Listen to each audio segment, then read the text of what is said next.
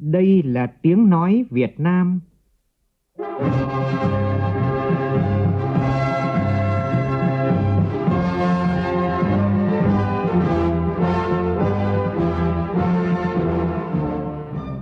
là tiếng nói Việt Nam,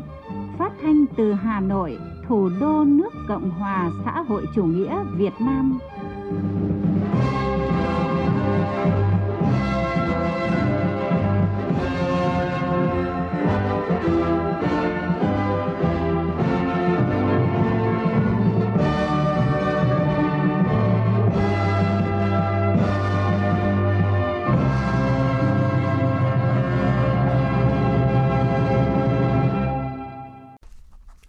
Kính chào quý vị và các bạn. Mời quý vị và các bạn nghe chương trình Thời sự chiều của Đài Tiếng Nói Việt Nam. Chương trình Thời sự chiều nay có những nội dung đáng chú ý sau đây.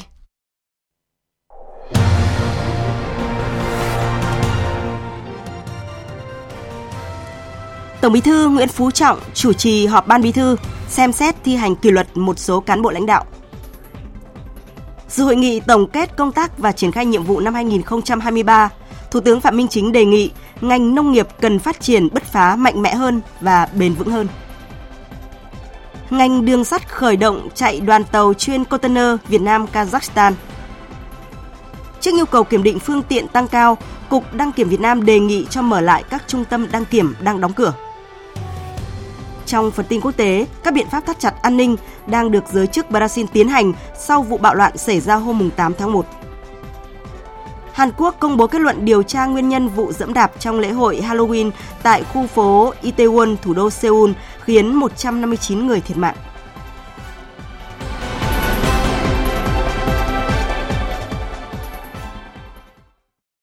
Sau đây là nội dung chi tiết. Hôm nay tại trụ sở Trung ương Đảng, đồng chí Tổng Bí thư Nguyễn Phú Trọng chủ trì họp Ban Bí thư để xem xét thi hành kỷ luật ông Mai Tiến Dũng, nguyên Ủy viên Trung ương Đảng, nguyên Bí thư Đảng ủy, nguyên Bộ trưởng Chủ nhiệm Văn phòng Chính phủ. Ông Trử Xuân Dũng thành Ủy viên, Ủy viên Ban Cán sự Đảng, Phó Chủ tịch Ủy ban Nhân dân thành phố Hà Nội. Ông Ma Thế Quyên, tỉnh ủy viên, Bí thư Đảng ủy, Giám đốc Sở Giáo dục và Đào tạo tỉnh Bắc Cạn. Ông Men Foley, trưởng ban dân tộc tỉnh, nguyên tỉnh ủy viên, nguyên bí thư huyện ủy, nguyên chủ tịch Hội đồng Nhân dân huyện Tri Tôn, tỉnh An Giang. Ông Nguyễn Văn Phong, tỉnh ủy viên, ủy viên ban cán sự đảng, phó chủ tịch Ủy ban Nhân dân tỉnh, nguyên bí thư đảng ủy, nguyên giám đốc Sở Tài chính tỉnh Bình Thuận. Sau khi xem xét đề nghị của Ủy ban Kiểm tra Trung ương, ban bí thư nhận thấy. Ông Mai Tiến Dũng với cương vị Bộ trưởng, chủ nhiệm văn phòng chính phủ đã vi phạm nguyên tắc tập trung dân chủ, quy định của Đảng, pháp luật của nhà nước, thiếu trách nhiệm trong việc thực hiện nhiệm vụ tổ chức các chuyến bay đưa công dân về nước trong đại dịch COVID-19, để một số cán bộ văn phòng chính phủ tham mưu, đề xuất không đúng kết luận của Thủ tướng Chính phủ, nhận hối lộ, bị khởi tố, bắt tạm giam. Vi phạm của ông Mai Tiến Dũng đã gây hậu quả nghiêm trọng, dư luận xấu trong xã hội, làm giảm uy tín của tổ chức đảng và cơ quan hành chính nhà nước.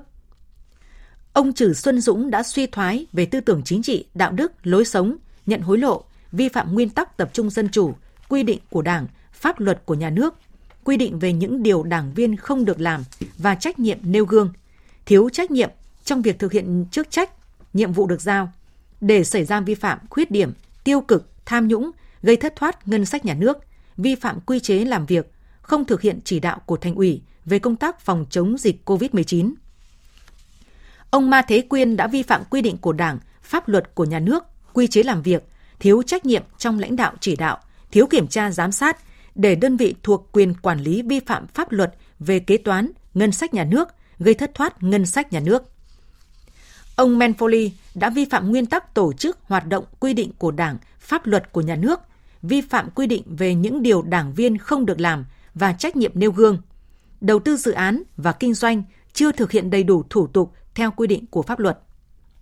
Ông Nguyễn Văn Phong trong thời gian giữ chức vụ bí thư đảng ủy, giám đốc sở tài chính đã vi phạm quy định của đảng, pháp luật của nhà nước, thiếu trách nhiệm trong việc thực hiện chức trách nhiệm vụ được giao, vi phạm quy định pháp luật về đất đai, đấu thầu, gây thất thoát ngân sách nhà nước. Vi phạm của các ông Trử Xuân Dũng, Ma Thế Quyên, Men Foley, Nguyễn Văn Phong đã gây ra hậu quả rất nghiêm trọng, dư luận bức xúc trong xã hội, ảnh hưởng xấu đến uy tín tổ chức đảng, cơ quan nhà nước. Căn cứ nội dung tính chất, mức độ hậu quả, nguyên nhân vi phạm, theo quy định của Đảng về kỷ luật đảng viên vi phạm. Ban Bí thư quyết định thi hành kỷ luật. Cảnh cáo ông Mai Tiến Dũng cách chức tất cả các chức vụ trong Đảng đối với ông Ben Foley. Khai trừ ra khỏi Đảng các ông Trử Xuân Dũng, Ma Thế Quyên, Nguyễn Văn Phong. Đề nghị các cơ quan chức năng kỷ luật về hành chính đối với các cá nhân trên đồng bộ kịp thời với kỷ luật Đảng. Chiều nay tại Phủ Chủ tịch, Chủ tịch nước Nguyễn Xuân Phúc tiếp 25 đại biểu quốc tế từ 15 quốc gia nhân dịp tham dự các hoạt động kỷ niệm 50 năm ngày ký Hiệp định Paris. Tin của phóng viên Vũ Dũng. Tại buổi tiếp, các đại biểu quốc tế chia sẻ những kỷ niệm tình cảm tốt đẹp, sự ủng hộ nhiệt thành mà các bạn bè quốc tế đã dành cho Việt Nam trong kháng chiến giành độc lập dân tộc, thống nhất đất nước – trong đó có thời gian diễn ra hội nghị Paris cũng như trong công cuộc đổi mới, xây dựng và bảo vệ Tổ quốc của Việt Nam hiện nay. Các ý kiến phát biểu đánh giá Hiệp định Paris về chấm dứt chiến tranh, lập lại hòa bình ở Việt Nam được ký ngày 27 tháng 1 năm 1973 là chiến thắng xứng đáng của ngành ngoại giao Việt Nam, nhận được sự ủng hộ tích cực của người dân các nước bằng nhiều hình thức một số đại biểu bày tỏ ấn tượng trong chuyến thăm Việt Nam năm 1972 và trong những năm kháng chiến chống Mỹ cứu nước đã làm thay đổi tư duy quan điểm đối với đất nước hình chữ S và trở thành những người bạn thân thiết với Việt Nam. Các đại biểu cũng chia sẻ những kỷ niệm khó quên, những tình cảm yêu mến đặc biệt bởi hình ảnh đất nước và con người Việt Nam luôn ở trong tim. Thay mặt lãnh đạo Đảng và Nhà nước Việt Nam, Chủ tịch nước Nguyễn Xuân Phúc nhiệt liệt chào mừng các đại biểu quốc tế tham dự các hoạt động kỷ niệm 50 năm ngày ký Hiệp định Paris về chấm dứt chiến tranh, lập lại hòa bình ở Việt Nam. Sự có mặt của các đại biểu quốc tế thể hiện tình cảm sâu sắc, quan tâm, yêu mến Việt Nam nhiều năm qua, đặc biệt trong những ngày giáp Tết Quý Mão năm 2023 bày tỏ xúc động khi lắng nghe các phát biểu của các bạn bè quốc tế chia sẻ về những tình cảm tốt đẹp, sự ủng hộ nhiệt thành đã dành cho Việt Nam, Chủ tịch nước nêu rõ. Đã 50 năm trôi qua, kể từ khi Hiệp định Paris về chấm dứt chiến tranh, lập lại hòa bình ở Việt Nam. Hiệp định là bước ngoặt, mốc son trong sự nghiệp thống nhất đất nước.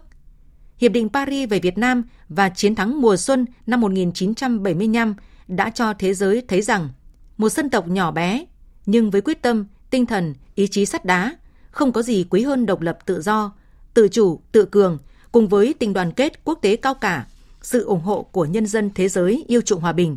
có thể chiến thắng kẻ thù lớn mạnh hơn mình nhiều lần. Thắng lợi đó không chỉ là niềm vui, niềm tự hào của dân tộc Việt Nam mà còn là niềm vui của nhân dân yêu chuộng hòa bình và công lý trên toàn thế giới. Những người đã đồng hành, ủng hộ, giúp đỡ nhân dân Việt Nam trong suốt cuộc kháng chiến lâu dài, gian khổ, dõi theo từng diễn biến trên chiến trường cũng như trên bàn đàm phán đấu trí cam go tại Paris. Chủ tịch nước khẳng định, Đảng, Nhà nước và nhân dân Việt Nam luôn khắc ghi sự ủng hộ quý báu của bạn bè quốc tế, không phân biệt chủng tộc, màu da, tôn giáo,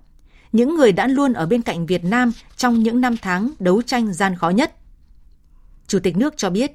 kể từ sau chiến thắng mùa xuân năm 1975, lịch sử Việt Nam đã sang trang mới. Từ một nước thuộc nhóm nghèo nhất và bị chiến tranh tàn phá nặng nề, bị bao vây cấm vận. Sau hơn 35 năm đổi mới, Việt Nam đã đạt được nhiều thành tựu to lớn, có ý nghĩa lịch sử. Tình hình chính trị xã hội ổn định, kinh tế phát triển nhanh, đời sống nhân dân không ngừng được cải thiện. Việt Nam đã vươn lên gia nhập nhóm nước thu nhập trung bình, có quy mô kinh tế lớn thứ ba ASEAN. Đề cập tình hình thế giới còn trải qua những biến động to lớn và phức tạp trong thời gian tới – Chủ tịch nước nhấn mạnh hợp tác ngăn chặn xung đột và chiến tranh, xây dựng một thế giới hòa bình, phát triển công bằng và bền vững đã trở thành yêu cầu cấp bách và là nguyện vọng thiết tha của nhân loại tiến bộ trên toàn thế giới. Việt Nam luôn là bạn, là đối tác tin cậy và là thành viên có trách nhiệm trong cộng đồng quốc tế, hợp tác bình đẳng, cùng có lợi với tất cả các nước. Thủ tướng Phạm Minh Chính và đoàn đại biểu cấp cao Việt Nam đã kết thúc tốt đẹp chuyến thăm chính thức Cộng hòa Dân chủ Nhân dân Lào – đồng chủ trì kỳ họp thứ 45 Ủy ban Liên Chính phủ Việt Nam Lào và bế mạc năm đoàn kết hữu nghị Việt Nam Lào Lào Việt Nam 2022 từ ngày 11 đến ngày 12 tháng 1 theo lời mời của Thủ tướng nước Cộng hòa Dân chủ Nhân dân Lào Sòn Say Sì Phan Đon. Phóng viên Vũ Khuyên có bài nhìn lại chuyến thăm chính thức Cộng hòa Dân chủ Nhân dân Lào của Thủ tướng Phạm Minh Chính.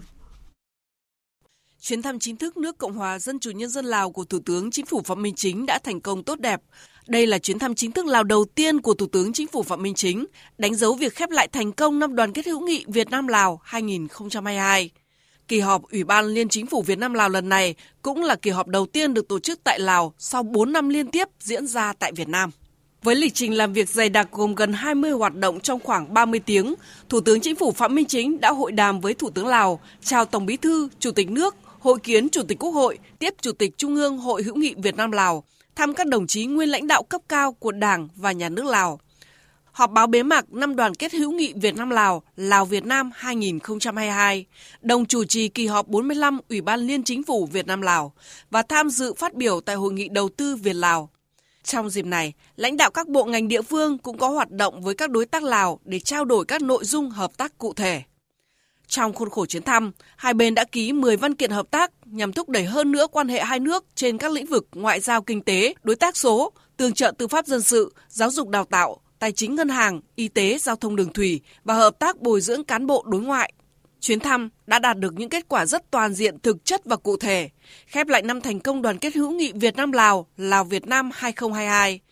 Các hoạt động và nội dung của chuyến thăm đã khẳng định quyết tâm của lãnh đạo cấp cao hai nước trong việc không ngừng củng cố và phát triển mối quan hệ hữu nghị hợp tác toàn diện Việt Nam Lào. Chuyến thăm cũng góp phần làm sâu sắc hơn nữa mối quan hệ đồng chí, anh em thân tình giữa lãnh đạo cấp cao hai nước. Đặc biệt, trong lĩnh vực giáo dục và đào tạo, giao thông vận tải, Bộ trưởng Giáo dục Đào tạo Nguyễn Kim Sơn và Thứ trưởng Giao thông Vận tải Lê Đình Thọ cho biết.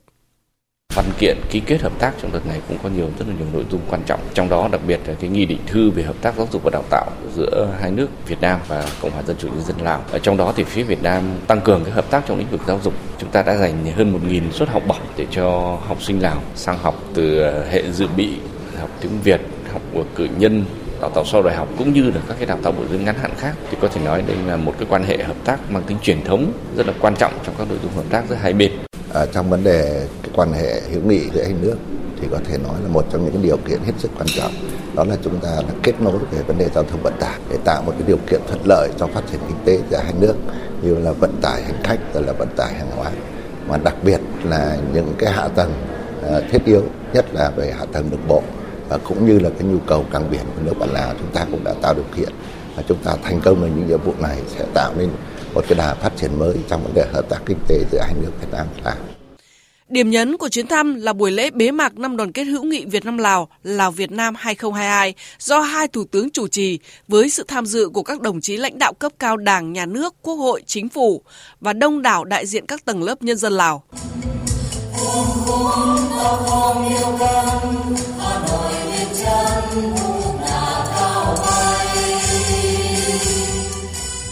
Phát biểu tại sự kiện, Thủ tướng Chính phủ Phạm Minh Chính và Thủ tướng Lào Sòn Say Sìn Phan Đòn cho biết, năm 2022, năm đoàn kết hữu nghị Việt Nam Lào, Lào Việt Nam 2022 có ý nghĩa hết sức quan trọng khi hai nước cùng kỷ niệm 60 năm ngày thiết lập quan hệ ngoại giao và 45 năm ngày ký hiệp ước hữu nghị và hợp tác, những dấu mốc lịch sử khắc sâu tình đoàn kết đặc biệt và mối quan hệ thủy chung mẫu mực giữa hai đất nước, hai dân tộc.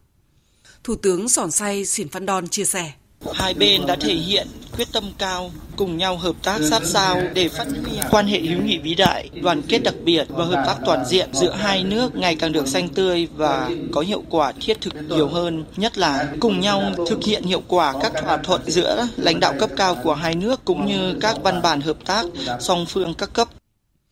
Thủ tướng Phạm Minh Chính khẳng định, sự kiện này có nhiều ý nghĩa quan trọng góp phần lan tỏa rộng rãi và giúp các tầng lớp nhân dân, đặc biệt là thế hệ trẻ hai nước, thấu hiểu và thấm nhuần sâu sắc hơn về sự gắn kết lịch sử giữa hai dân tộc, nhất là hành trình 60 năm từ khi hai nước thiết lập quan hệ ngoại giao, cùng vượt qua bao khó khăn gian khổ, chia ngọt sẻ bùi, sẵn sàng vì nhau mà hy sinh xương máu, không ngừng chung tay vun đắp cho tình đoàn kết đặc biệt trí nghĩa trí tình, có một không hai trong quan hệ quốc tế.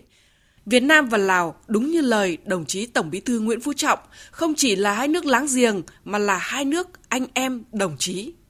Thủ tướng Phạm Minh Chính nhấn mạnh. Năm đoàn kết hữu nghị Việt Nam, Lào, Lào Việt Nam 2022 đã thành công rực rỡ, góp phần tạo không khí hân hoan, sôi nổi và tiếp thêm sung lực cho mối quan hệ đặc biệt Việt Nam Lào, Lào Việt Nam phát triển ngày càng sâu rộng và hiệu quả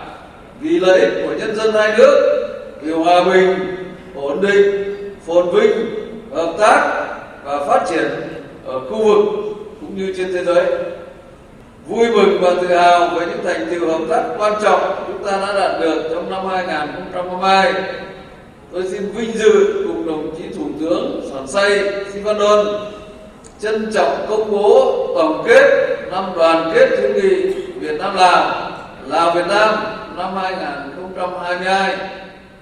Chúc mối quan hệ hữu nghị vĩ đại, tình đoàn kết đặc biệt và hợp tác toàn diện Việt Nam Lào, Lào Việt Nam mãi mãi xanh tươi, đời đời bền vững.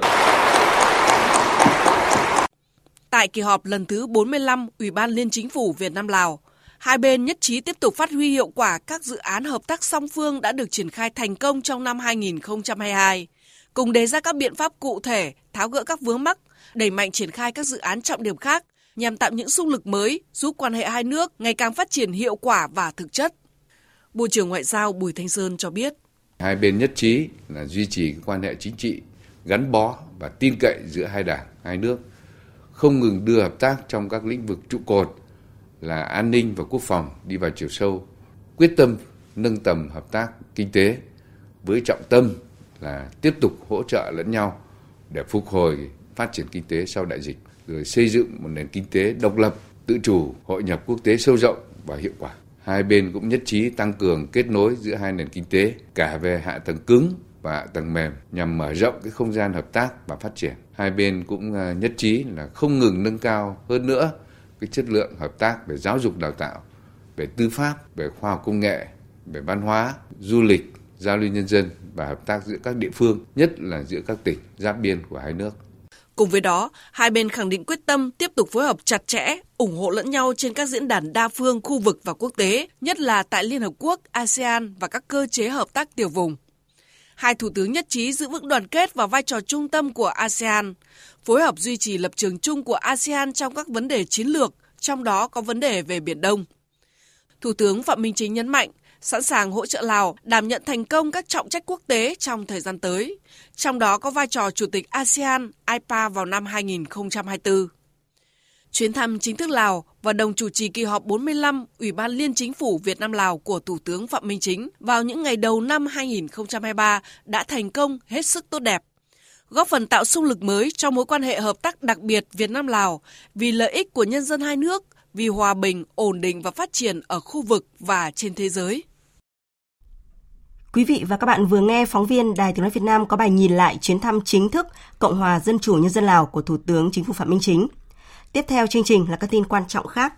Vào sáng nay, Thủ tướng Phạm Minh Chính dự và phát biểu chỉ đạo tại hội nghị tổng kết ngành nông nghiệp do Bộ Nông nghiệp và Phát triển Nông thôn tổ chức. Phát biểu tại hội nghị, nhấn mạnh vai trò của ngành là trụ đỡ của nền kinh tế, đóng góp nhiều vào xây dựng một nền kinh tế độc lập tự chủ. Trong thời gian tới, Thủ tướng mong muốn ngành nông nghiệp cần phát triển bứt phá mạnh mẽ hơn và bền vững hơn. Năm qua, ngành nông nghiệp đã đạt được nhiều kết quả quan trọng, sản xuất nông nghiệp cả nông lâm thủy sản vẫn duy trì ổn định, phát triển và tiếp tục thể hiện rõ vai trò bệ đỡ của nền kinh tế trong lúc khó khăn, bảo đảm nguồn cung lương thực, thực phẩm, hàng hóa thiết yếu cho tiêu dùng trong nước và xuất khẩu. Trong đó, sản xuất nông nghiệp tiếp tục phát triển ổn định, tăng 3,36% so với cùng kỳ. Xuất khẩu gần 7 triệu tấn gạo và nhiều mặt hàng nông lâm thủy hải sản. Thay mặt lãnh đạo Đảng, Nhà nước, Thủ tướng ghi nhận, đánh giá cao biểu dương sự nỗ lực và những kết quả đạt được của các cấp các ngành, đặc biệt là của ngành nông nghiệp, các địa phương và sự quyết tâm vượt khó, đổi mới sáng tạo của bà con nông dân và cộng đồng doanh nghiệp đã đóng góp quan trọng vào thành tựu phát triển kinh tế xã hội chung của cả nước trong năm 2022. Cùng với đó, Thủ tướng đề nghị quán triệt và tổ chức triển khai thực hiện nghiêm túc hiệu quả các nghị quyết kết luận của Trung ương, Bộ Chính trị, Ban Bí thư, các nghị quyết của Quốc hội, Chính phủ về các nhiệm vụ giải pháp chủ yếu phát triển kinh tế xã hội năm 2023 coi trọng làm tốt công tác xây dựng đảng, công tác tổ chức cán bộ, đẩy mạnh cải cách thủ tục hành chính, công vụ, công chức, tăng cường công tác đào tạo xây dựng đội ngũ cán bộ công chức có phẩm chất đạo đức, năng lực công tác, tinh thần trách nhiệm và tính chuyên nghiệp, thực hiện nghiêm kỷ luật kỷ cương hành chính, tiếp tục hoàn thiện thể chế, xây dựng cơ chế chính sách, chiến lược, quy hoạch, nhất là các quy hoạch ngành quốc gia, phải coi đây là nhiệm vụ chính trị quan trọng hàng đầu. Tiếp tục thực hiện đồng bộ hiệu quả cơ cấu lại ngành theo ba nhóm trục sản phẩm chủ lực theo ngành, lĩnh vực và cơ cấu lại sản xuất theo vùng. Quy hoạch phát triển vùng nguyên liệu đáp ứng nhu cầu của sự phát triển, tổ chức lại sản xuất, phát triển các hình thức tổ chức sản xuất phù hợp, hiệu quả, gắn với quá trình chuyển đổi số, kinh tế số, phát triển hệ thống hợp tác xã, gắn với tái cơ cấu ngành nông nghiệp và phát triển nông thôn. Đẩy mạnh cơ giới hóa, chuyển đổi số và ứng dụng khoa học công nghệ cao, công nghệ thông minh trong sản xuất nông nghiệp, phát triển nông nghiệp hữu cơ, nông nghiệp sạch, nâng cao giá trị của sản phẩm, nâng cao hiệu quả sản xuất, thu nhập cho người nông dân và doanh nghiệp nông nghiệp. Với một cái tinh thần mới, khí thế mới, động lực mới và cái quyết tâm cao thì tôi tin tưởng rằng là Bộ Nông nghiệp Phát triển nông thôn cũng như là cái ngành nông nghiệp của chúng ta để phát huy tối đa những cái thành tích mà chúng ta đã đạt được và hoàn thành xuất sắc cái nhiệm vụ năm 2023. Đây là cái mong muốn chung của Đảng nhà nước mà cũng là cái giao nhiệm vụ của Đảng nhà nước đối với ngành nông nghiệp, đối với Bộ Nông nghiệp Phát triển nông thôn của chúng ta. Rất mong là các đồng chí là năm nay cái kết quả lại tốt hơn năm 2022 và cái chỉ tiêu nó phản ánh cái đấy. Và tôi tin tưởng là các ông chí làm được vì chúng ta thế nào chúng ta lớn lên hơn rồi. Chúng ta có nhiều kinh nghiệm hơn rồi. Chúng ta có nền tảng tốt hơn rồi. Chắc chắn là chúng ta sẽ làm được. Thì ờ, nhân dịp chuẩn bị đón xuân mới Quý Mão 2023 thì xin chúc các đồng chí lãnh đạo Bộ Nông nghiệp Phát triển nông thôn, lãnh đạo các địa phương, đơn vị dự ờ, họp hôm nay ờ, dồi dào sức khỏe, tràn đầy hạnh phúc và thành công, thành công hơn nữa trong năm 2023. Chiều nay tại Hà Nội, Thủ tướng Phạm Minh Chính dự hội nghị tổng kết và triển khai nhiệm vụ năm 2023 của ngành giao thông vận tải. Tin của phóng viên Vũ Khuyên. Báo cáo tại hội nghị, Bộ trưởng Giao thông Vận tải Nguyễn Văn Thắng cho biết, năm 2022, ngành giao thông vận tải, hoạt động vận tải đã phục hồi trên cả năm lĩnh vực. Sản lượng các loại hình vận tải đều tăng trưởng ấn tượng. Đến hết ngày 31 tháng 12 năm 2022, so với cùng kỳ, khối lượng hàng hóa tăng 23,7%, luân chuyển hàng hóa tăng 29,4%, khối lượng vận chuyển hành khách tăng 52,8%. Việc triển khai đầu tư, phát triển kết cấu hạ tầng giao thông được đặc biệt chú trọng với tư duy mới, cách làm mới, đảm bảo cả ba mục tiêu: chất lượng, tiến độ, hiệu quả. Chỉ riêng năm 2022, Chính phủ đã trình và được Quốc hội khóa 15 thông qua chủ trương đầu tư 6 dự án quan trọng quốc gia, trong đó chỉ riêng kỳ họp lần thứ ba đã thông qua 5 dự án. Vượt qua nhiều khó khăn, thách thức để hoàn thành và đưa vào khai thác đảm bảo chất lượng 22 dự án, trong đó có nhiều dự án quan trọng như đường cao tốc đoạn Cam Lộ La Sơn, đường cất hạ cánh tại hai cảng hàng không Nội Bài, Tân Sơn Nhất, hai dự án đường sắt trên tuyến đường sắt Hà Nội, thành phố Hồ Chí Minh, thông xe tuyến chính ba dự án thành phần đường cao tốc Bắc Nam giai đoạn 1. Hoàn thiện toàn bộ thủ tục theo đúng quy định pháp luật để khởi công 18 dự án động lực như nhà ga T3, cảng hàng không quốc tế Tân Sơn Nhất, cầu Rạch Miễu 2. Và đặc biệt, lần đầu tiên, ngành giao thông vận tải tổ chức khởi công đồng loạt theo hình thức trực tuyến dự án đường bộ cao tốc Bắc Nam phía Đông với 12 dự án thành phần. Đáng chú ý là tính từ thời điểm phê duyệt chủ trương đầu tư đến thời điểm khởi công chỉ chưa đầy một năm, rút ngắn hơn một nửa thời gian chuẩn bị so với trước đây. Công tác điều hành kế hoạch vốn kịp thời, linh hoạt. Tỷ lệ giải ngân tiếp tục duy trì trong nhóm đầu của các bộ ngành. Phát biểu ý kiến chỉ đạo, Thủ tướng Phạm Minh Chính nhấn mạnh,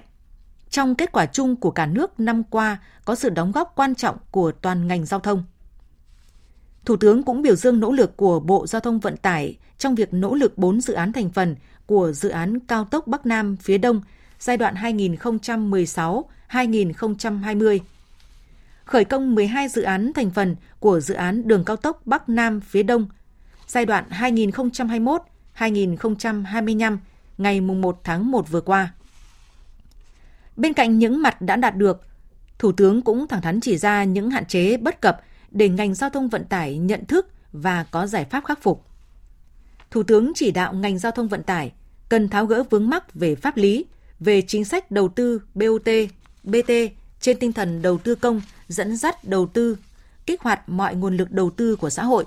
phải khắc phục bằng được những hạn chế bất cập. Thời gian tới với Thủ tướng Thủ tướng yêu cầu các dự án đã được phê duyệt thì phải triển khai nhanh, phải kiểm tra lại các dự án lớn về đấu thầu, tránh sai sót, bảo đảm tiến độ, chất lượng công trình, tránh đội vốn bất hợp lý, kiên quyết xử lý nghiêm các tổ chức cá nhân vi phạm, động viên cổ vũ khen thưởng những cá nhân, tổ chức làm tốt. Tiếp tục ra soát, xây dựng, hoàn thiện thể chế, đẩy mạnh phân cấp, phân quyền, tránh trồng chéo. Bộ Giao thông Vận tải khẩn trương trình cấp có thẩm quyền dự thảo luật đường bộ. Thủ tướng lưu ý trong quý một này, Bộ phải báo cáo Thủ tướng Chính phủ vấn đề thôi không quản lý luồng lạch ở các địa phương nữa mà giao địa phương trực tiếp quản lý. Tăng cường quản lý bằng điện tử từ kinh nghiệm áp dụng thu phí điện tử không dừng. Nghiên cứu xây dựng các dự án kết nối với các nước láng giềng Trung Quốc, Lào, Campuchia. Phát huy tối đa các dự án hợp tác đối tác công tư. Đẩy nhanh nghiên cứu dự án đường sắt tốc độ cao khoảng 200 km/h Trước tiên, nghiên cứu đoạn thành phố Hồ Chí Minh đi Cần Thơ trên tinh thần tìm hướng tuyến thẳng nhất, tạo không gian phát triển mới. Hoàn thiện các thủ tục, đề xuất các dự án PPP về phát triển các tuyến cao tốc kết nối cảng biển. Tập trung cao độ với tỉnh Đồng Nai để hoàn thành giải phóng mặt bằng sân bay Long Thành. Các bộ ngành phải chủ động vì đây là công trình trọng điểm quốc gia. Sáng nay tại nhà Quốc hội, Chủ tịch Quốc hội Vương Đình Huệ dự lễ trao quyết định khen thưởng Huân chương Hồ Chí Minh, Huân chương Quân công và Huân chương Lao động. Phóng viên Lê Tuyết đưa tin. Thay mặt lãnh đạo Đảng, Nhà nước, Chủ tịch Quốc hội Vương Đình Huệ trao huân chương Hồ Chí Minh tặng nguyên Phó Chủ tịch Quốc hội Thượng tướng Huỳnh Ngọc Sơn, nguyên Phó Chủ tịch Quốc hội Uông Chu Lưu. Chủ tịch Quốc hội Vương Đình Huệ trao huân chương Quân công hạng 3 tặng Thượng tướng Trần Quang Phương, Phó Chủ tịch Quốc hội, nguyên Phó Chủ nhiệm Tổng cục Chính trị Quân đội Nhân dân Việt Nam – Phó Chủ tịch Thường trực Quốc hội Trần Thanh Mẫn trao huân chương lao động hạng 3 tặng đồng chí Trần Văn, nguyên trợ lý Phó Chủ tịch Quốc hội Phùng Quốc Hiền. Phát biểu tại buổi lễ, Chủ tịch Quốc hội Vương Đình Huệ nhấn mạnh, trong thành tích chung của Quốc hội có sự đóng góp to lớn của bao thế hệ đại biểu Quốc hội. Trong đó có 4 đồng chí vinh dự được Đảng, Nhà nước trao tặng huân chương phần thưởng cao quý. Điểm lại những dấu ấn quan trọng những cống hiến của nguyên lãnh đạo Quốc hội, lãnh đạo Quốc hội trong quá trình công tác, Chủ tịch Quốc hội Vương Đình Huệ cho rằng các huân chương cao quý được trao tặng là sự ghi nhận của Đảng, Nhà nước đối với những công lao to lớn và sự đóng góp xuất sắc của các đồng chí trong sự nghiệp đổi mới, xây dựng và bảo vệ Tổ quốc Việt Nam xã hội chủ nghĩa nói chung và sự nghiệp của Quốc hội nói riêng. Đây là niềm vinh dự tự hào của mỗi cá nhân đồng chí sau một chặng đường dài phấn đấu bền bỉ không mệt mỏi luôn đặt lợi ích của đất nước của nhân dân lên trên hết và trước hết và đây cũng là cái niềm tự hào vinh dự chung cho Quốc hội Việt Nam. Các đồng chí thực sự là những tấm gương về thực tế công tác rèn luyện và phấn đấu để các thế hệ tiếp nối noi theo. Chúng tôi cũng mong muốn và tin chắc rằng các đồng chí sẽ tiếp tục sát cánh đồng lòng đồng sức cùng Quốc hội, Ủy ban Thường vụ Quốc hội trong bất cứ hoàn cảnh hoặc cương vị công tác nào cũng sẽ tiếp tục phát huy truyền thống của người đại biểu nhân dân, của người lính bộ đội cụ Hồ, luôn hướng tới mục tiêu phục vụ Tổ quốc, phục sự nhân dân, tiếp tục có những đóng góp quý báu cho cái quá trình tiếp tục đổi mới và nâng cao chất lượng hoạt động của Quốc hội trong thời gian tới. Sáng nay tại nhà Quốc hội, Chủ tịch Quốc hội Vương Đình Huệ chủ trì cuộc gặp mặt của Ủy ban Thường vụ Quốc hội với các đồng chí nguyên lãnh đạo Quốc hội, nguyên ủy viên Ủy ban Thường vụ Quốc hội các khóa, đại biểu Quốc hội chuyên trách ở Trung ương, cán bộ, công chức viên chức, người lao động thuộc Văn phòng Quốc hội đã nghỉ hưu ở khu vực phía Bắc nhân dịp đón Xuân Quý Mão. Dự cuộc gặp mặt có nguyên Chủ tịch Quốc hội Nguyễn Văn An, Nguyễn Sinh Hùng, Nguyễn Thị Kim Ngân. Phát biểu tại cuộc gặp mặt, Chủ tịch Quốc hội Vương Đình Huệ cho rằng kế thừa truyền thống 77 năm vẻ vang, tự hào của Quốc hội Việt Nam, Quốc hội khóa 15 tiếp tục đổi mới, nâng cao kết quả chất lượng hoạt động. Năm 2022, hoàn thành khối lượng lớn công việc, đạt được những kết quả quan trọng, có những mặt nổi bật, dấu ấn, được Đảng, Nhà nước, cử tri, nhân dân ghi nhận, đồng tình, đánh giá cao. Năm 2022, ngoài hai kỳ thường lệ, Quốc hội đã tổ chức họp bất thường, thông qua 12 luật, cho ý kiến 8 dự án luật khác, ban hành nhiều nghị quyết quan trọng thúc đẩy phục hồi và phát triển kinh tế xã hội, hoàn thiện kết cấu hạ tầng, thí điểm cơ chế, chính sách đặc thù cho một số tỉnh, thành phố trực thuộc Trung ương – Cùng với đó, Quốc hội nâng cao chất lượng hiệu quả sự phối hợp giữa Quốc hội với Chủ tịch nước, Chính phủ, Mặt trận Tổ quốc Việt Nam, Tòa án Nhân dân tối cao, Viện Kiểm sát Nhân dân tối cao và các thiết chế khác trong bộ máy nhà nước. Hội đồng khoa học thuộc Ủy ban Thường vụ Quốc hội củng cố và tăng cường vai trò, huy động sự tham gia của mạng lưới chuyên gia và cộng tác viên rộng khắp ở cả ba miền Bắc, Trung, Nam, với khoảng gần 1.000 người, trong đó phần lớn là các đại biểu Quốc hội qua các thời kỳ – các dự án luật, nghị quyết được phân tích mổ xẻ nhiều chiều, đánh giá tác động. Đây là kho tàng chất xám đáng quý đã được phát huy hiệu quả và sẽ tiếp tục phát huy hơn nữa trong thời gian tới. Chủ tịch quốc Hội nhấn mạnh, những kết quả của Quốc hội vừa qua không thể tách rời sự quan tâm, chia sẻ kinh nghiệm và giúp đỡ đầy trách nhiệm, tâm huyết của các nguyên lãnh đạo Quốc hội, nguyên Ủy ban Thường vụ Quốc hội và các đại biểu Quốc hội chuyên trách ở Trung ương qua các thời kỳ. Về nhiệm vụ năm 2023, Chủ tịch Quốc hội Vương Đình Huệ nhấn mạnh. Chúng tôi trong Đảng đoàn Thường vụ Quốc hội cũng đã tâm niệm với nhau thế này. 77 năm là cái kho tàng rất là đồ sộ, rất là vô giá. Duy trì được cái kết quả đó đã khó rồi. Mà tiến thêm về phía trước một bước, cái nửa bước nữa là khó khăn vô cùng. Đây là mệnh lệnh của cuộc sống, yêu cầu của Đảng, Nhà nước và dân. Khó mấy chúng ta vẫn phải tiến lên, phải tiếp tục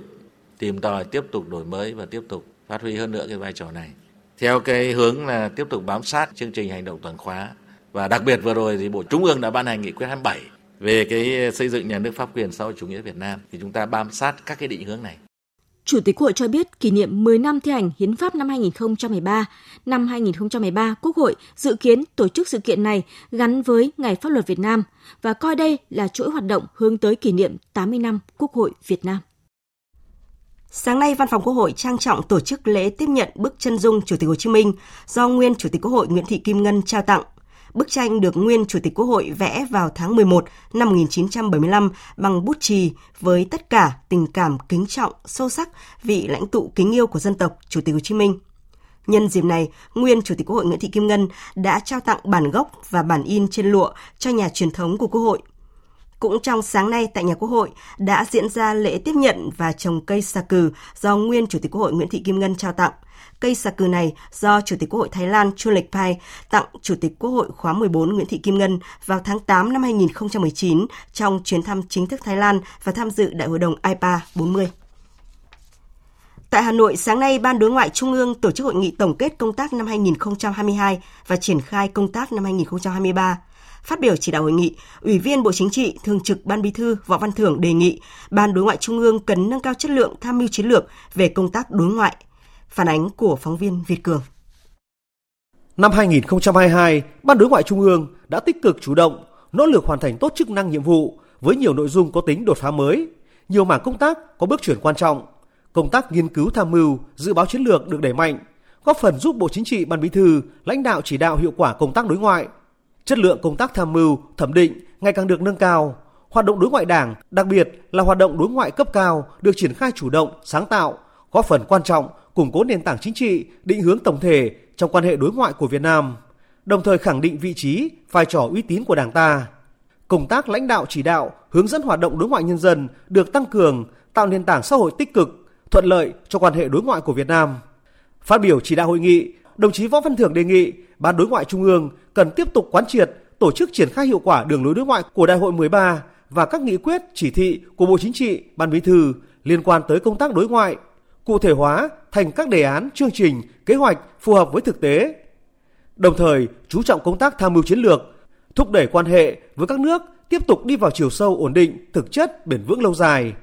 Đồng thời, mở rộng tăng cường quan hệ đối ngoại Đảng có trọng tâm trọng điểm với lộ trình phù hợp đáp ứng yêu cầu của sự nghiệp xây dựng và bảo vệ Tổ quốc trong tình hình mới, phát huy mạnh mẽ vị trí vai trò của đối ngoại nhân dân, củng cố nền tảng hữu nghị với nhân dân các nước, đồng chí Võ Văn Thưởng đề nghị. Yếu tố quyết định nhất là bảo đảm sự lãnh đạo của Đảng trong hoạch định chính sách và triển khai thực hiện các nhiệm vụ đối ngoại, có sự phân công, phân nhiệm phù hợp, hiệu quả, có tư duy đổi mới, sáng tạo trong triển khai hoạt động đối ngoại để thích ứng với môi trường quốc tế nhiều biến động, nâng cao hiệu quả xây dựng và tổ chức thực hiện chương trình đối ngoại của lãnh đạo chủ chốt, lãnh đạo cấp cao, bảo đảm tính tổng thể gắn kết, phù hợp với các mục tiêu, định hướng, ưu tiên đối ngoại. Mở rộng tăng cường quan hệ đối ngoại đảng có trọng tâm, trọng điểm với lộ trình phù hợp, đáp ứng yêu cầu của sự nghiệp xây dựng và bảo vệ Tổ quốc trong tình hình mới. Đồng chí Võ Văn Thưởng tin tưởng tập thể lãnh đạo, cán bộ công chức, người lao động Ban Đối ngoại Trung ương sẽ không ngừng phấn đấu, hoàn thành xuất sắc nhiệm vụ được Bộ Chính trị giao, phát huy truyền thống vẻ vang, tận tụy, cẩn trọng, sáng tạo chuyên nghiệp, góp phần nỗ lực xây dựng nền ngoại giao toàn diện, hiện đại với ba trụ cột đối ngoại đảng, ngoại giao nhà nước và đối ngoại nhân dân. Hôm nay, ông Nguyễn Trọng Nghĩa, Bí thư Trung ương Đảng, trưởng Ban tuyên giáo Trung ương đã đến thăm tặng quà Tết cho công nhân lao động hộ nghèo tại tỉnh Tiền Giang. Tin của phóng viên Nhật Trường. Tại huyện Tân Phú Đông, tỉnh Tiền Giang, ông Nguyễn Trọng Nghĩa, Bí thư Trung ương Đảng, trưởng ban tuyên giáo Trung ương rất phấn khởi khi chứng kiến vùng đất cù lao này đã phát triển, cơ sở hạ tầng giao thông, trường học, nước sinh hoạt đã được đầu tư nâng chất, đời sống người dân nơi đây đã được nâng lên, mô hình nuôi tôm biển đã giúp nhiều hộ dân làm giàu. Đây là thành quả bước đầu mà Đảng bộ và nhân dân địa phương cần tiếp tục phát huy nhân rộng. Nhân dịp xuân về Tết đến, ông Nguyễn Trọng Nghĩa tặng quà Tết cho 200 hộ dân nghèo gia đình chính sách với trị giá mỗi phần quà là 1,2 triệu đồng và tặng 4 căn nhà tình nghĩa cho hộ khó khăn tại địa phương với trị giá mỗi căn nhà là 80 triệu đồng. Chiều nay, ông Nguyễn Trọng Nghĩa, Bí thư Trung ương Đảng, trưởng ban tuyên giáo Trung ương đã đến thăm và tặng quà chúc Tết cho 200 công nhân lao động tại khu công nghiệp Tân Hương, huyện Châu Thành, tỉnh Tiền Giang, với mỗi phần quà trị giá hơn 1 triệu đồng. Ông Nguyễn Trọng Nghĩa nhắc nhở các ngành chức năng, chủ doanh nghiệp và tổ chức công đoàn ở tỉnh Tiền Giang cần chăm lo cuộc sống, ổn định việc làm của công nhân lao động. Chúc các công nhân cùng gia đình đón Tết cổ truyền vui tươi, hạnh phúc. Chiều tối nay tại Trung tâm Phát thanh Quốc gia 58 Quán sứ Hà Nội, Đài Tiếng Nói Việt Nam tổ chức chương trình gặp mặt kiều bào tiêu biểu tham dự chương trình Xuân quê hương 2023. Tin của phóng viên Phương Thoa. Phát biểu chào mừng đoàn đại biểu kiều bào về dự chương trình Xuân quê hương 2023, Phó Tổng Giám đốc Đài Tiếng Nói Việt Nam Ngô Minh Hiển chia sẻ với những khó khăn của cộng đồng người Việt Nam ở nước ngoài những năm qua, đặc biệt là trong đại dịch Covid-19, đồng thời cảm ơn bà con kiều bào đã luôn quan tâm và gắn bó với Đài Tiếng Nói Việt Nam. Ông Ngô Minh Hiển nhấn mạnh, thời gian tới, Đài Tiếng Nói Việt Nam sẽ tiếp tục không ngừng đổi mới nội dung, chất lượng thông tin ở cả bốn loại hình báo chí nhằm phục vụ tốt hơn nhu cầu kết nối với quê hương, gìn giữ bản sắc văn hóa của kiều bào ở nước ngoài. Chúng tôi cũng rất là mong là Đài Tiếng Nói Việt Nam tiếp tục là người bạn đồng hành trên lĩnh vực thông tin của bà con Việt Kiều ở bất cứ nơi đâu, ở chương trình văn nghệ, ở chương trình thời sự, ở chương trình thể thao hay bất cứ một chương trình thông tin đối ngoại nào. Tại buổi gặp mặt, các đại biểu kiều bào đánh giá cao vai trò của Đài Tiếng Nói Việt Nam là nhịp cầu kết nối với cộng đồng người Việt ở xa Tổ quốc nhiều năm qua. Nhờ có thông tin cập nhật đa dạng từ các loại hình báo chí và mạng xã hội của Đài Tiếng Nói Việt Nam, kiều bào luôn cảm thấy gần hơn với quê hương đất nước của mình. Ông Nguyễn Huy Hoàng, kiều bào ở Nga và bà Phan Bích Thiện, kiều bào tại Hungary xúc động chia sẻ. Chúng tôi ở nước ngoài, chúng tôi đón không khí như Tết, có bánh trưng, có đào, có mọi thứ, nhưng không có Tết Việt Nam thì về đấy chúng tôi nói Tết Việt Nam, Tết Việt Nam sẽ sum vầy, sum họp gia đình, sum họp bạn bè, sum họp dòng tộc và tất cả người thân quen. Chúng tôi rất là xúc động bởi vì là trong chương trình Xuân quê hương là có buổi đón tiếp của Đài Tiếng nói Việt Nam. Chúng tôi là những thính giả ở xa tổ quốc. Hôm nay về đây thì chúng tôi cảm thấy được như được về nhà, nghĩa là chúng tôi không phải là cái quan hệ giữa nhà đài và thính giả, mà đây là quan hệ là những cái người con xa mà về với những người thân của mình. Xuân quê hương đặc biệt là cũng cảm ơn Đài Tiếng nói Việt Nam đã tổ chức một cái chương trình rất ý nghĩa này chắc chắn là chúng tôi sau Tết rồi chúng tôi cũng sẽ phải ra đi để tiếp tục cuộc, cuộc sinh sống ở bên kia nhưng những cái kỷ niệm trong cái đời sống quê hương này thì sẽ theo chúng tôi mãi Tại chương trình, các đại biểu kiều bào được nghe những giai điệu về mùa xuân và quê hương từ các nghệ sĩ của Đài Tiếng Nói Việt Nam. Thời sự VOV, nhanh, tin cậy, hấp dẫn. Tiếp tục chương trình Thời sự chiều với các tin đáng chú ý khác. Đại diện công ty cổ phần vận tải và thương mại đường sắt Rachatco cho biết doanh nghiệp này đã phối hợp với các đại lý thuộc đường sắt của Trung Quốc và Kazakhstan khởi động chạy đoàn tàu chuyên container giữa Việt Nam và Kazakhstan. Toàn bộ hàng hóa là hàng điện tử được xuất phát từ thành phố Hồ Chí Minh vận chuyển ra Hà Nội, sau đó tiếp tục vận chuyển tới Tây An, Trung Quốc và tiếp chuyển đến Almaty, Kazakhstan. Đoàn tàu chuyên container liên vận quốc tế xuất phát tại ga Yên Viên với khoảng 24 container đi sang đường sắt Trung Quốc. Theo đánh giá của các chuyên gia kinh tế, việc sử dụng tuyến đường vận chuyển mới bằng đường sắt từ Việt Nam qua Trung Quốc, sau đó tiếp chuyển đi Kazakhstan sẽ giảm ít nhất được một nửa thời gian so với đường biển, đồng thời cũng giải quyết các vấn đề giao thông vận tải giữa các nước thuộc khối ASEAN và các quốc gia thuộc khu vực Trung Á. Bắt đầu từ tháng 1 năm 2023, Trung Quốc đã khôi phục toàn diện hoạt động thông quan qua tất cả các cặp cửa khẩu Trung Việt – Đồng thời, đường sắt Trung Quốc đã đồng ý tiếp nhận hàng hóa quá cảnh từ Việt Nam qua Trung Quốc đến các nước thứ ba theo kế hoạch đề xuất của đường sắt Việt Nam. Chính sách mở cửa này sẽ tạo thuận lợi lớn cho hàng Việt Nam xuất khẩu bằng đường sắt cũng như hàng các nước ASEAN quá cảnh Việt Nam đi Trung Quốc cũng như các nước thứ ba. Thưa quý vị và các bạn, hàng loạt trung tâm đăng kiểm xe cơ giới tại Hà Nội đang phải tạm dừng hoạt động để phục vụ công tác điều tra, khiến những trung tâm khác bị quá tải nghiêm trọng – người dân phải xếp hàng nhiều ngày liền vẫn chưa được kiểm định phương tiện. Trong khi chỉ còn một tuần nữa là đến Tết, nhiều chủ phương tiện rất lo ngại Tết này ô tô của mình sẽ không thể lưu thông. Phản ánh của phóng viên Thành Trung. Ông Nguyễn Văn Thái ở phường Khương Đình, quận Thanh Xuân, thành phố Hà Nội đi đăng kiểm ô tô từ thứ hai đầu tuần thì nhận được thông báo bị lỗi phạt nguội và phải đi nộp phạt rồi quay lại làm thủ tục kiểm định. Sau 5 ngày đi đi lại lại, dù đã hoàn thành nghĩa vụ tài chính và được xóa dữ liệu trên hệ thống, nhưng ông Thái vẫn chưa thể đăng kiểm được phương tiện.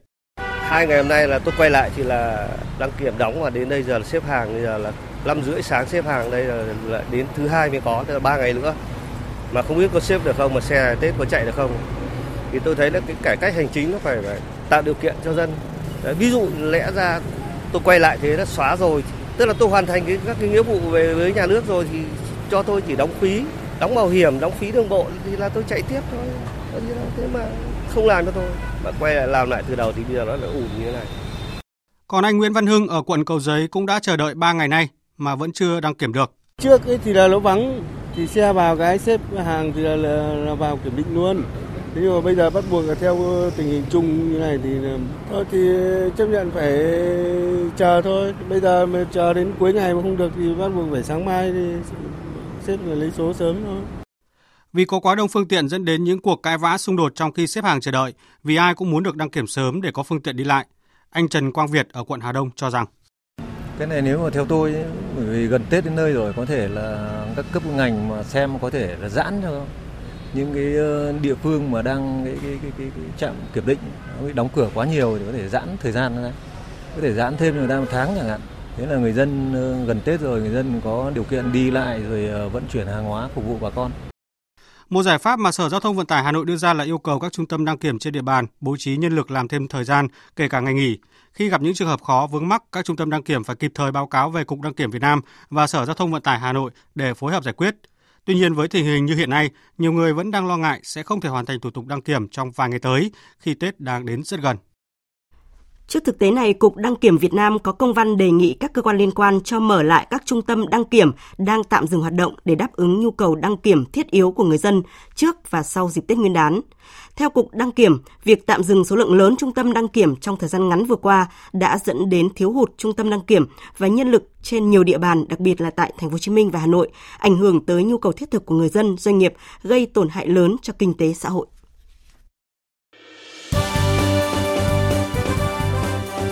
Thời sự tiếng nói Việt Nam. Thông tin nhanh. Bình luận sâu. Tương tác đa chiều.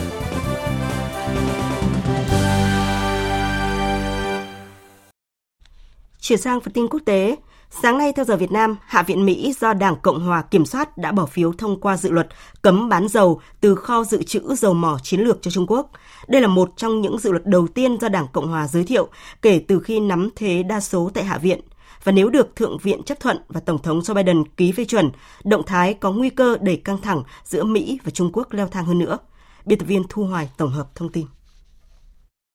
Được thông qua với 331 phiếu thuận và 91 phiếu chống, dự luật cấm Bộ Năng lượng Mỹ bán dầu từ kho dự trữ dầu mỏ chiến lược cho các công ty của Trung Quốc. Theo lãnh đạo mới của Ủy ban Năng lượng và Thương mại Hạ viện Mỹ, Hạ nghị sĩ Đảng Cộng hòa Cathy McMorris, văn kiện sẽ góp phần chấm dứt tình trạng lạm dụng kho dầu mỏ dự trữ chiến lược của Tổng thống Joe Biden. Trước đó chỉ một ngày, Hạ viện Mỹ cũng đã bỏ phiếu thông qua nghị quyết thành lập Ủy ban đặc biệt về cạnh tranh chiến lược giữa Mỹ và Trung Quốc. Cơ quan này được giao trách nhiệm nghiên cứu sâu về các cạnh tranh chiến lược Mỹ-Trung và đưa ra các khuyến nghị chính sách. Trung Quốc đã có phản ứng mạnh mẽ, kêu gọi Mỹ hành xử trên cơ sở tôn trọng lẫn nhau. Người phát ngôn Bộ Ngoại giao Trung Quốc Uông Văn Bân nhấn mạnh. Chúng tôi hy vọng phía Mỹ sẽ nhìn nhận Trung Quốc cũng như quan hệ Mỹ-Trung một cách khách quan và hợp lý, hành động vì lợi ích của chính nước Mỹ và vì lợi ích chung của hai nước. Quan hệ Mỹ-Trung cần được xây dựng trên cơ sở sự tôn trọng lẫn nhau, hòa bình cùng tồn tại và hợp tác cùng có lợi. Kho dự trữ dầu mỏ chiến lược của Mỹ ra đời từ lệnh cấm vận dầu mỏ của OPEC vào năm 1973 và 1974 như một phương tiện khẩn cấp để giảm thiểu tác động của sự gián đoạn nguồn cung đối với thị trường năng lượng Mỹ.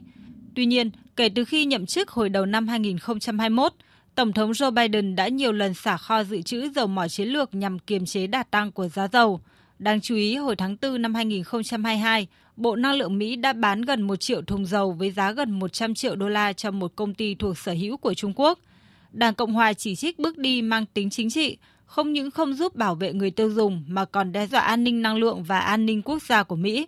Kho dự trữ dầu mỏ chiến lược của Mỹ hiện ở mức thấp nhất kể từ năm 1983 và thấp hơn gần một nửa so với con số 638 triệu thùng vào thời điểm Tổng thống Joe Biden mới nhậm chức.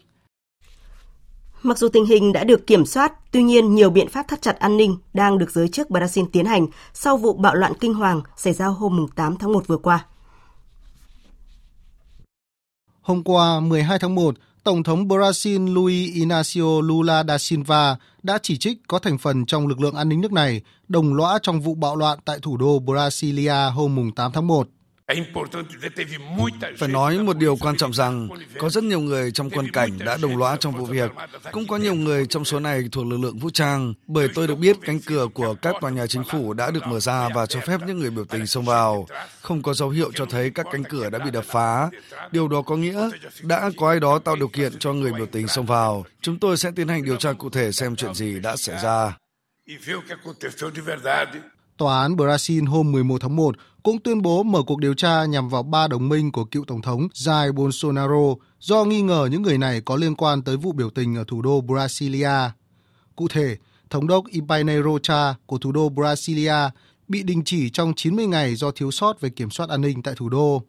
Ông Anderson Torres, cựu Bộ trưởng Tư pháp dưới thời Tổng thống Jair Bolsonaro, bị bắt vì cáo buộc liên quan tới cuộc bạo loạn. Còn ông Fabio Augusto Vieira, người đứng đầu lực lượng quân cảnh Brazil bị tạm giữ vì cáo buộc lơ là trách nhiệm. Đây được xem là một phần trong kế hoạch thắt chặt an ninh của chính quyền Tổng thống Lula da Silva sau khi những người ủng hộ cựu Tổng thống Bolsonaro lên kế hoạch tổ chức những cuộc biểu tình lớn trên quy mô toàn quốc trong thời gian tới. Trên mạng xã hội, các tổ chức ủng hộ cựu Tổng thống Bolsonaro đã liên tục kêu gọi người dân chặn những con đường huyết mạch, phá hoại mạng lưới điện và tiến hành biểu tình với mục tiêu lật ngược kết quả bầu cử Tổng thống. Bộ Tư pháp Mỹ đã bổ nhiệm công tố viên đặc biệt để điều tra vụ Tổng thống Joe Biden giữ các tài liệu mật từ thời còn đảm nhiệm chức vụ Phó Tổng thống. Quyết định mở rộng điều tra về các tài liệu mật sẽ khiến ông Biden gặp không ít rắc rối khi đang chuẩn bị công bố ra tranh cử Tổng thống năm 2024. Mặc dù một số luật sư cho rằng vụ giữ tài liệu bí mật của ông Biden khác với vụ bê bối tài liệu mật của cựu Tổng thống Donald Trump, nhưng rõ ràng đây sẽ là một rắc rối lớn đối với đương kim Tổng thống. Cảnh sát Hàn Quốc hôm nay đã đưa ra kết luận về nguyên nhân gây ra vụ dẫm đạp kinh hoàng trong lễ hội Halloween ở thủ đô Seoul cuối tháng 10 năm ngoái, sau khi hoàn tất cuộc điều tra kéo dài một tháng về thảm kịch làm 159 người thiệt mạng. Ông Son Chehan, người đứng đầu nhóm điều tra cho biết, việc thiếu chuẩn bị và phản ứng không thích đáng là nguyên nhân chính gây ra vụ dẫm đạp này. Theo ông Son, chính quyền trong đó có cảnh sát đã không áp dụng các biện pháp an toàn cho dù nguy cơ mất an toàn cao khi các đám đông người tập trung lại và sau đó đã không áp dụng các biện pháp thích đáng sau khi nhận được những cuộc gọi kêu cứu. Nhóm điều tra đã chuyển hồ sơ của 23 người, trong đó có người đứng đầu Sở Cảnh sát thủ đô Seoul sang cơ quan công tố. Hôm nay máy bay Boeing 737 MAX đã thực hiện chuyến bay chở khách đầu tiên tại Trung Quốc sau gần 4 năm tạm dừng, đánh dấu một cột mốc quan trọng trong nỗ lực khôi phục lại hoạt động kinh doanh của hãng sản xuất máy bay của Mỹ tại thị trường hàng không lớn hàng đầu thế giới. Trung Quốc là nước cuối cùng cho phép máy bay 737 MAX trở lại hoạt động trong bối cảnh nhu cầu đi lại trong nước gia tăng sau khi chính phủ dỡ bỏ các chính sách hạn chế để ngăn chặn đại dịch COVID-19. Pháp vừa bắt đầu bước vào đợt bán hàng giảm giá mùa đông kéo dài khoảng 4 tuần, song sức mua năm nay được dự báo sẽ giảm sút, một phần là do giá năng lượng tăng cao và ảnh hưởng từ xung đột Nga-Ukraine.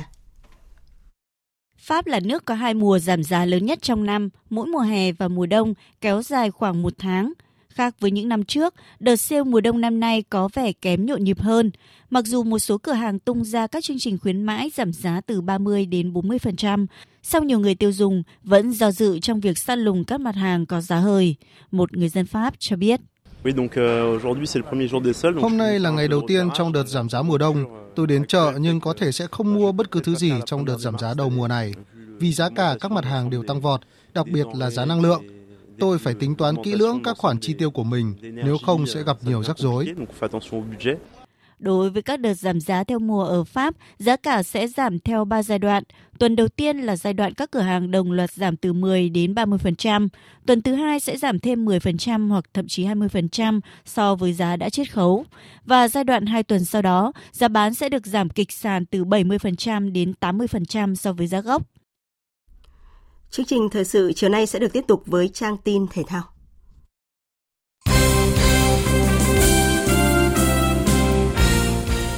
Thưa quý vị và các bạn, vào lúc 19 giờ 30 tối nay, ngày 13 tháng 1, đội tuyển Việt Nam gặp đối thủ Thái Lan trong trận chung kết lượt đi AFF Cup 2022 trên sân Mỹ Đình. Dưới thời huấn luyện viên Park Hang-seo, Việt Nam và Thái Lan có 5 lần đối đầu nhau ở cấp độ đội tuyển quốc gia tại các đấu trường. Kết quả cân bằng khi mỗi bên cùng giành một chiến thắng, hòa nhau 3 lần. Trong số này có hai trận bán kết AFF Cup 2020 diễn ra trên đất Singapore. Lượt đi Việt Nam thua 0-2, còn lượt về hai đội hòa nhau 0-0.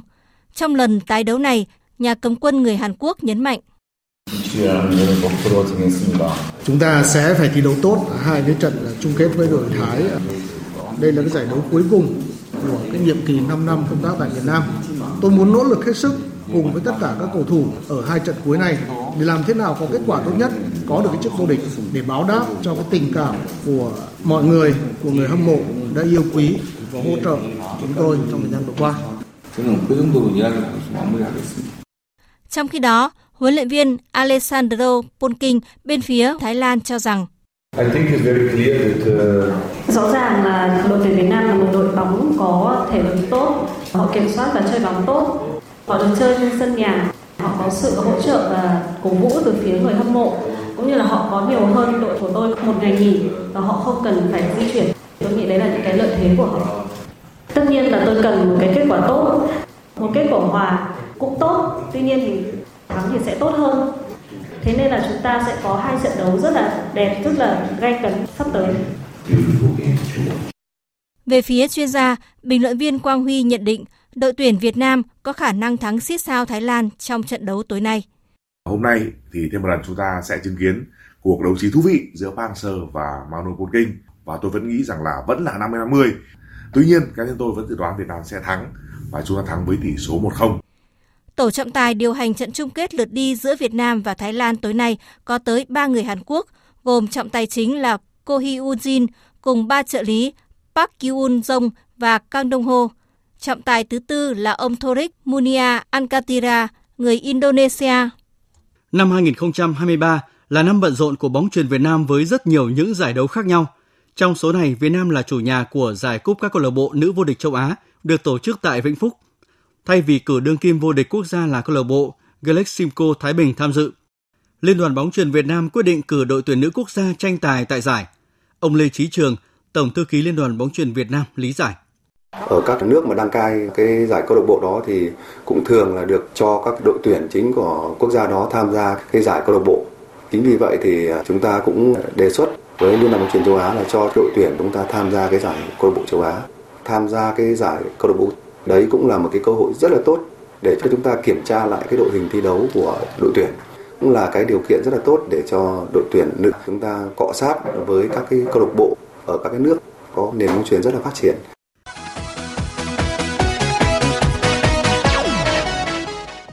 Dạng sáng mai ngày 14 tháng 1, vòng 20 Premier League sẽ khởi tranh và tâm điểm là trận derby thành Manchester diễn ra vào tối cùng ngày giữa Manchester United và Manchester City trên sân Old Trafford. Hiện cả hai đội đang có mặt trong top 4, trong đó Man City được 39 điểm, còn MU có 35 điểm. Nếu đánh bại Quỷ Đỏ, Man City rút ngắn khoảng cách với đội đầu bảng Arsenal xuống còn 2 điểm. Tuy nhiên, huấn luyện viên Pep Guardiola tỏ ra thận trọng.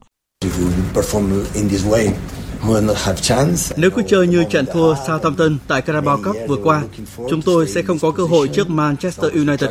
Chúng tôi hiểu chất lượng đội hình của họ, họ đang bứt phá mạnh mẽ. Chúng tôi sẽ chuẩn bị tốt cho trận đấu này và biết phải làm gì để chơi tốt hơn.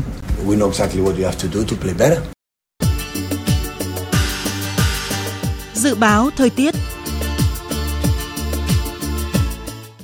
Tây Bắc Bộ đêm không mưa, sáng sớm có nơi có sương mù, ngày nắng, đêm trời rét, nhiệt độ từ 16 đến 30 độ. Đông Bắc Bộ đêm có mưa vài nơi, sáng sớm có nơi có sương mù, ngày nắng, đêm trời rét, nhiệt độ từ 17 đến 30 độ.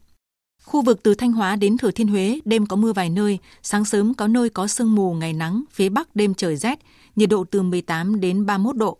Khu vực từ Đà Nẵng đến Bình Thuận đêm có mưa rào và rông vài nơi, ngày nắng, nhiệt độ từ 21 đến 31 độ. Tây Nguyên chiều tối và đêm có mưa rào và rông vài nơi, ngày nắng, nhiệt độ từ 18 đến 30 độ. Nam Bộ, đêm có mưa rào và rông vài nơi, ngày nắng, nhiệt độ từ 22 đến 32 độ. Khu vực Hà Nội đêm không mưa, sáng sớm có sương mù nhẹ rải rác, ngày nắng, đêm trời rét, nhiệt độ từ 18 đến 30 độ. Dự báo thời tiết biển, vịnh Bắc Bộ không mưa, tầm nhìn xa trên 10 km, gió đông nam đến nam cấp 3, cấp 4. Vùng biển từ Quảng Trị đến Quảng Ngãi, vùng biển từ Bình Định đến Ninh Thuận, vùng biển từ Bình Thuận đến Cà Mau, vùng biển từ Cà Mau đến Kiên Giang và Vịnh Thái Lan, không mưa, tầm nhìn xa trên 10 km, gió nhẹ. Khu vực Bắc Biển Đông và khu vực quần đảo Hoàng Sa thuộc thành phố Đà Nẵng không mưa, tầm nhìn xa trên 10 km, gió nhẹ. Khu vực giữa Biển Đông không mưa, tầm nhìn xa trên 10 km, gió Đông Bắc cấp 3, cấp 4. Khu vực Nam Biển Đông và khu vực quần đảo Trường Sa thuộc tỉnh Khánh Hòa không mưa, tầm nhìn xa trên 10 km, gió nhẹ. Quý vị và các bạn vừa nghe chương trình Thời sự chiều của Đài Tiếng Nói Việt Nam. Chương trình do các biên tập viên Nguyễn Hằng và Minh Châu cùng phát thanh viên Hồng Huệ, kỹ thuật viên Thùy Linh thực hiện, chịu trách nhiệm nội dung Lê Hằng. Cảm ơn quý vị và các bạn đã quan tâm theo dõi.